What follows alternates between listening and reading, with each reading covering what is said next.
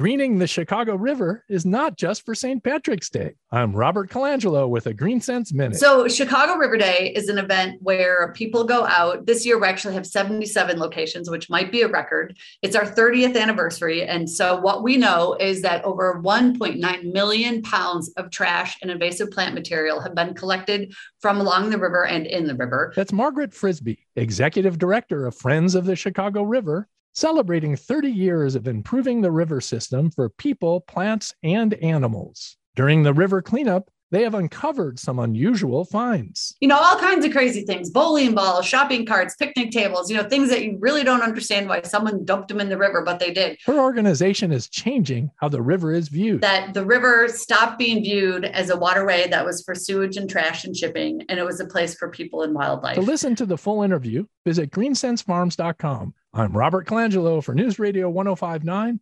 WBBM.